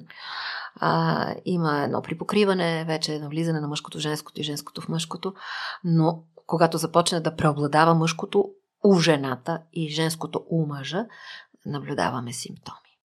Така че да, реабилитираната доза, както в Ин има малко Ян и в Ян малко Ин, е много важна за здравето, но тогава, когато вече вътре баланса се разбърка, наблюдаваме симптоматика. Тоест, едно твърде мъжко живеене е разболяващо за една жена и твърде женско е разболяващо пък за мъжа. А под различна форма ли могат да се появят а, симптомите за... Всякакви. Най-различни. Дори ако щеш хипер и хипофункция на щитовидната, ето ти вече мъжко и женско измерение много, много и телесни симптоми, но много и чисто поведенчески. Какво да кажем, нали, в една двойка и двамата рогати и двамата искат да командват. А то идеята е да може да има гъвкавост. Трябва да има танц. И Мадлена, по какъв начин ще коментираш прекалената показност и култа към тялото през последните години? А, ако култа към тялото е да го приемаме такова свещено, каквото е, то би било чудесно. А, но налагането на всякакви норми а, може и да бъде отключващ фактор. Примерно хранителните разстройства. А, в никакъв случай това не е причина, това е само повод. Има огромна разлика, защото причината за хранителните разстройства е в най-ранните месеци от живота ни. А, но моделите а, за естетика, манекени и така нататък могат да бъдат просто един от многото отключващи фактори. А, сега за мен е, тук отлично име говоря, един а, а, мачо с а, мускули културистки е, а, нека да ме прощават всички, които имат такава мания, а, смешновата картина. А, за мен това а, в крайната си изява е карикатурно, а, и то е опит да се компенсира липсата на мъжество като енергия отвътре, тогава когато трябва непременно тялото да е една страшна хипербола ходеща. А, същото въжи и за крайната версия на женското, която а, придобива барбенските стандарти с едни и същи джуки, с едни и същи вежди, с едни и същи скули, с а, едни и същи гърди, с а, тогава, когато действително вече почваш да се... не можеш да разпознаваш хората, губи се индивидуалността. А, то, то това има и много негативни последици. Не говоря за чисто телесни, физически, чисто и психологически след това. А, така че в, тая, в този смисъл, ако това има нещо общо въобще с някаква версия на култ към тялото, това не е здраво. Категорично не е здраво. Тялото е свещения храм на нашата душа. И то е чудесно такова, каквото е. Разбира се, ако той е 300 кила, а, това означава, че този човек вероятно не е най-грижовен към тялото си, защото има и едни лимити, които вече прескачат здравословното. А, и в едната, и в другата крайност. Но а, когато не са прескочени тези крайни лимити, а, имаме естествени тела, те са много необходими, за да имаме идентичност. За да имаме, а, как да кажа, съюзник. Иначе ние му пречим на тялото да ни бъде добър съюзник, ако твърде много да речем някой го помпаса на боли, а, да не говорим, че след това има много опасни последици. Много, до толкова опасни, че има интелектуален дефицит при поколението, евентуално след това. Нали, при толкова много надрусване с такива вещества. А, и, и не само. Нали, давам един пример за конкретен човек, който цялата планета познава с много изкуствено напомпани мускули и, за съжаление, а, и двамата му сина са с, с специални образователни потребности. А, в случая имаме и откъде да, да знаем, че е тръгнал този проблем. А, така че м- тялото е един свещен храм и очите ни трябва да бъдат различни, косите ни трябва да бъдат различни, и килограмите ни трябва да бъдат различни, и дължината на бедрата трябва да бъде различна, и възглавничките, и коремчетата трябва да бъдат различни. А, когато вече не е, става дума за някаква нали, скелет с кожа, анорексия или затластяване, а, е необходимо тялото да си стигне така наречения set point. Нали, то там е най-здраво. И този сетпоинт за различните хора е различен. Възрастите също променят телата ни. И това е една свещена промяна, която е, говори за, за нормалната промяна и отвътре. Което не значи, че като се сбръчкват лицата ни, душата ни се сбръчква непременно. Тя не, няма бръчки, а, или поне не буквални. Тя трупа опит. Но а, аз смятам, че грижата за тялото е много важна, но не за материята тяло. Защото когато говорим за тялото и, и, и, кажем култ към тялото, много хора разбират, нали, мода, марки, те, те данни, размери, та, талия, ханши. А какво правим с чувствата, емоциите и сексуалността, които са в тялото? Тялото, което е първия съюзник, нали, което не го докосваме. А, и защо това обезтелесяване напоследък е много разболяващо. Най-бързият антидепресант е прегръдката. Най-бързото успокоително е прегръдката, по-бързо от всяко хапче. А, докосването формира самооценка, дава чувство за сигурност, за утвърждаване, за принадлежност, за хранителна, за духовна храна, за а, физическо сензорно удоволствие, еротично също, ако е в тази версия. И всъщност това са основните ни потребности, не, непременно минават през телесното. Така че, ако ще искаме да говорим за култ към тялото, да си спомним, че в тялото живеят чувствата ни, емоциите, сексуалността. А, не да говорим само за епилация или грим или някакви други моди. Баба едно време каже, къде са ми бутушите и къде ми е чантата. Няма пет чифта бутуши да съответстват на този туалет или онзи. Има една чанта, като се скъса се купува друга. Нали? И тия бутуши, като се скъса се купува други. И беше много щастлива. Мадлена, любопитно ми на, тъй като темата за хранителните разстройства също ми е интересна. Какво става в ранните месеци, че оттам се формират Ами мама и храна е едно и също. Защото ние първоначално първо сме вързани буквално с една пъпна връв, шнурче, за да се храним, докато сме вътре в отробата. И затова, ако там не сме достатъчно добре нахранени, и то не само с субстанции, имам предвид биохимично и така, а и емоционално, защото ние се храним и през трансмит, невротрансмитерите, през емоциите на майката, след което се храним и с физическия контакт, той е много по-важен дори от, от манджата. Маймунчетата, когато ги отделят от майките, има такъв експеримент на професор Хари Харлоу, могат да си го намерят слушателите в интернет с едни току-що отделени новородени маймунчета от майките в едни клетки сложени с две изкуствени маймуни. Едната покрита с одеяло топло, другата има мляко на нея, на мястото на гърдите и маймунчетата стоят при топлата майка. При млякото отиват малко само да сукнат, да не умрат от глад, но стоят при онази, която е топла, така че физическия контакт е по-важен дори от храненето в най-ранната възраст. Та всъщност нашето подсъзнание асоциира храната и майката. И когато осъзнаем, че мама не е аз, защото в началото мама е аз, или мама не е ти, ние после разбираме, че има аз и ти, и когато с това ти имаме проблеми след време, защото ни липсват модели на поведение, не знаем как да а, стигнем до тито, за да може да удовлетвори потребностите ни, защото винаги от друг се удовлетворяват нашите потребности. Нали, да речем, не мога да се помоля, не мога да притегля, да спечеля или не мога да се отстоя, да държа пък на разстояние. Тогава а, нашето подсъзнание замества това ти с а, символичния му заместител храната, тъй като първото ти, което сме осъзнали в един момент, че ти е майката. И затова започваме да привличаме храната да се тъпчем или да отхвърляме храната да ни даваме да влиза в нас, зависи кой модел на поведение най-много липсва.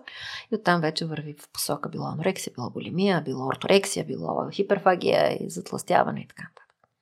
Много по-сложно е, твърде елементарно сега се опитах да обясна, но накратко. И разликата между цивилизован морал и природен морал? И цивилизационният всъщност е невротичен в много отношения. В природния морал, а, вижте, да речем, гледайте Animal Planet. А, значи маймуната може да се озъби, когато реши, може да подвие опашка, когато види, че е по-слаба, може да се умилква а, женската на мъжкаря, мъжкаря на женската. А, тоест, за, за животното няма лошо или вредно поведение. А, тази гъвкавост прави оцеляването. А нашия цивилизационен морал е казал, не, няма да си защитаваш мнението, ще се съобразиш другите, примерно. Нали? Това е лошо, егоистично, грозно, некултурно, търпи. Или пък няма падаш по, по, по гръб, нали, какво казахме от тебе, за гордостта, честа и достоинството, които всъщност са категории на егото. А, а всъщност е много печелившо да можеш да кажеш помощ или извинявай. А, или пък а, а, не се изтъквай сам. И още хиляди такива неща, които а, са морално ценностни постулати, но те не са нормални, те не са здрави. Те не отговарят на нашата първо природа. Здравето ни иска да можем всичко. И да настъпим и да отстъпим. И не само. И всичките са нормални. Но а, морала човешкия, което е форма на човешката арогантност и глупост, а, решава, че нещо, което е предвидено от Бог, дори, нали сме уж по негов образ и подоби, а, не е правилно. Ние знаем повече. Не, не, не. Ние няма да позволим на човека да бъде а, слаб, примерно. И Мадлена, друг начин за себепознанието е дълга разходка без външни фактори. Ти четири пъти си правила Камино де Сантьяго. Казваш, че за всеки Камино де Сантьяго може да е различно мястото. Да, разбира се. Какво... Не е задължително да е там, но там беше хубаво, защото когато си някъде далеко от мястото, на което са ти ангажиментите и отговорностите, се отпускаш много повече, защото знам, че и да ме викнат спешно няма как да, да реагирам. А, освен това, когато вървиш на място, на което нямаш спомени, ти е много по-отворено съзнанието за изплуване на по-услужливо, нали, да изважда собствените ти такива. А, това го препоръчвам на абсолютно всеки. Това е тоталната свобода. 40 дена да си редуваш просто краката с два чифта тениски и без грим, без във всички смисли на думата. Природа, контакт, това балансира енергията, променя на всички нива, всичко, всичко на клетъчно ниво. Биохимично, биофизично, психически. Имаш време да си със себе си. А, всъщност, където и да е човек има това време, ако реши да си го даде. Но когато е тук, някакси, е сега ще се наложи да платиш парното или някой ти се обажда за нещо и... Та ти какво научи различно всеки път за себе си през тези четири преминавания?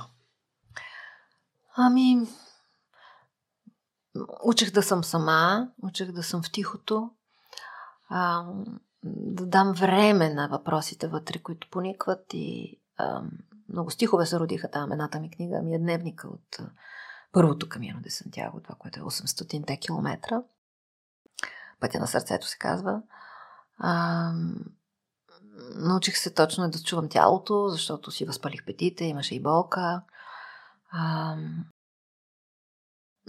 много научих колко всъщност. Не, това не, не мога да кажа, че съм го научила. Просто някак то място за разкриване на тези неща, за много по-ясно виждане на тези неща.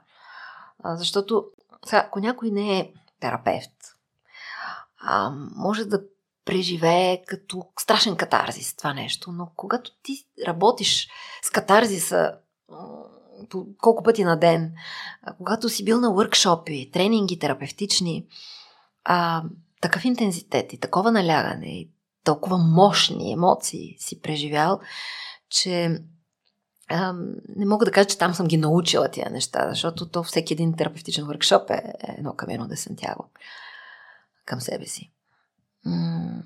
Но да, утвърдиха ми се колко хората сме еднакви, там няма агресия, всички си помагат по пътя. Вървим, ние сме четири приятелки и колежки. Точно четири праскови е оставил някой преди нас. Толкова много чудеса се случиха, ма много чудеса. Тези неща, които бихме нарекли свръхестествени в това битие тук. Такива наистина, които паранормални, ма вече нямаме пара. Нали? Знаеме, че я махнахме още 2008 година, се махна представката пара. Има необясними неща, но няма паранормални. Всички са нормални. Това сме малки да ги обясним, не значи, че те не съществуват. Но там, да, там понеже ти е отворено полето и енергията и ам, толкова стихове слязоха и ам, знаеш, че ще има след 100 метра чешма и тя наистина е там. Някакви такива неща, които са почти като ясновидски се едно. Но всъщност там е нормално. И тук е нормално да могат да ни се случват, ако обаче си позволим да си умием а, петте сетива. Имаш ли си любима история от преминаванията през различните маршрути? Да, една, аз съм я описала. Много са. Те са страшно много но а, тази съм я описала и в... Тя сега се превърна в стих в пътя на сърцето. А, бях, или бях назад останала, или бях напред. Не мога да си спомня, защото ние сме четири, но всяка върви със своя темпо, понякога нали, върви сама, после сме заедно. И, и про, бях сама. И на една река, аз се събувам задължително, си натопя краката, а, в реката и на един камък седи една друга жена с раница пилигрим и плаче. Ама много горко плаче. И аз само отидох, приближих се, направих така, за да й дам, да разтворих ръце, за да й дам знак, че ако иска прегръдка, съм тук, нали, стига ако ми каже да, ако ми каже не, бях готова. Обаче тя ме прегърна и 15 минути сме ревали като магарета с глас, с хлипане. Просто нито и знаех името на тази жена, нито и знаех националността. Възрастово горе-долу около моята възраст. А, нищо друго. 15 минути плакахме, ма толкова дълбоко и мощно, след което се стиснахме още по-силно, прегърнахме се, казахме си така, шът със знак пръст на устните и си продължихме. Не, аз и до сега не знам тази жена как се е казвала, откъде е. Обаче а, имах усещането, че знам защо плача и тя имаше усещането, че знае защо плача. И беше толкова споделено, толкова мощно. Трудно е. Думите ми липсват, въпреки че жонглирам с тях.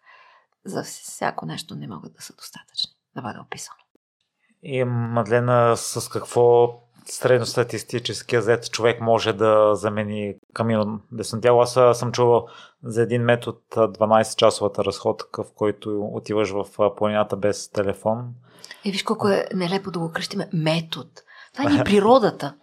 Ако импулс и тръгнеш, но ние сме много арогантни. Ние сме решили, че това е метод. Ние по тая логика, и аз дори го правя, нали, работя с дишане. Ние работиме с дихателни практики. Това е идиотщина. Ние би трябвало да дишаме по този естествен начин. Тялото ни знае как да диша антистресово. Но ние сега ходим на дишане и пари дори даваме за това и му викаме практика дихателна, метод, за да си спомним нещо, което е първо програма. А градина, копане, гледане на зеленчуци, е, природа, парк, е, витуш, животни, кал, земя, пръст. Всичкото това навсякъде може да бъде намерено и е парченце Камино де Сантяго, но има значение времето. Защото ако ти 12 часа знаеш, че ще ходиш, но утре сутринта отново си на работа, няма да имаш тази готовност. И то защото ти е умна, психиката все пак казва, не, не мога толкова много да се отпусна, защото нали, когато има нещо, което се казва спирачен път, нали, когато е много голяма скоростта, ти трябва много време за да спреш и да се отпуснеш. И обратното, когато дълго пък си бил в почивката, ти трябва за да набереш инерция, нали, скорост също някакво време. И когато все пак ти го знаеш, че утре си на работа, няма как да имаш този ефект. Но при всички положения нещо полезно, след като няма как да е 40 дена и да е 800 км пеша, дори да е един час навън на тревата, е много важно, с боси крака. И Мадлена, за финал едно послание към слушателите, може би за отговорността да, да направят следващия ход, който го избягват, а дълбоко в себе си знаят кой е. Ами, ако много ги е страх, първо да се свържат с терапевт и тогава ще го направят този ход с подкрепа, като първо ще са го обгледали от всички възможни страни, този ход, като правилен или неправилен, защото много пъти ние смятаме нещо за правилно, но то не е. Нали, защото ние от нашата си характерова матрица гледаме на живота и на света. Ето преди малко водих един такъв разговор. Нали? Аз ще му върна. Нали? Ма как, защо ще му върнеш? Защо? Виж, благодарение на това, което този човек ти е причинил, ти толкова неща научи. Ти трябва даже да изпиташ благодарност. Нали? Разбира се, това е човек, който не е толкова напред в терапевтичния си процес все още, но той е убеден сега в момента, че отмъщението е правилният ход. Та, понеже питаш за осмеляването към правилния ход, добре е първо да имаме един ход, който е към търсенето на връзката с дълбоко мъдрата ни душа. И там преводача обикновено е терапевта е посредника. А, и след това вече идват и стъпките. А, казвам понякога, че по-добре грешно действие, отколкото греховно бездействие, защото в този смисъл вреден ход няма, ако всичко е опит, ако всичко е полука, а, дори да е бил болезнен хода. А, все на нещо ни е научил, ако решим да се питаме това. Но който не се пита, не пораства, понеже искаше това да ни е основната тема. Много е важно да се питаме това, което в момента живея. По какъв начин аз го му пиша сценария, по какъв начин аз го режисирам. Като съпруга на режисьора, да ще си служи с такива пък и нали, телевизионен човек. По какъв начин аз играя главната роля, а понякога може и статист да съм. По какъв начин съм публиката, която си ръкопляска или се освирква, а, за да може да се види по-голямата картина. И тогава разбирането започва да се променя каквото се случва и в един терапевтичен процес.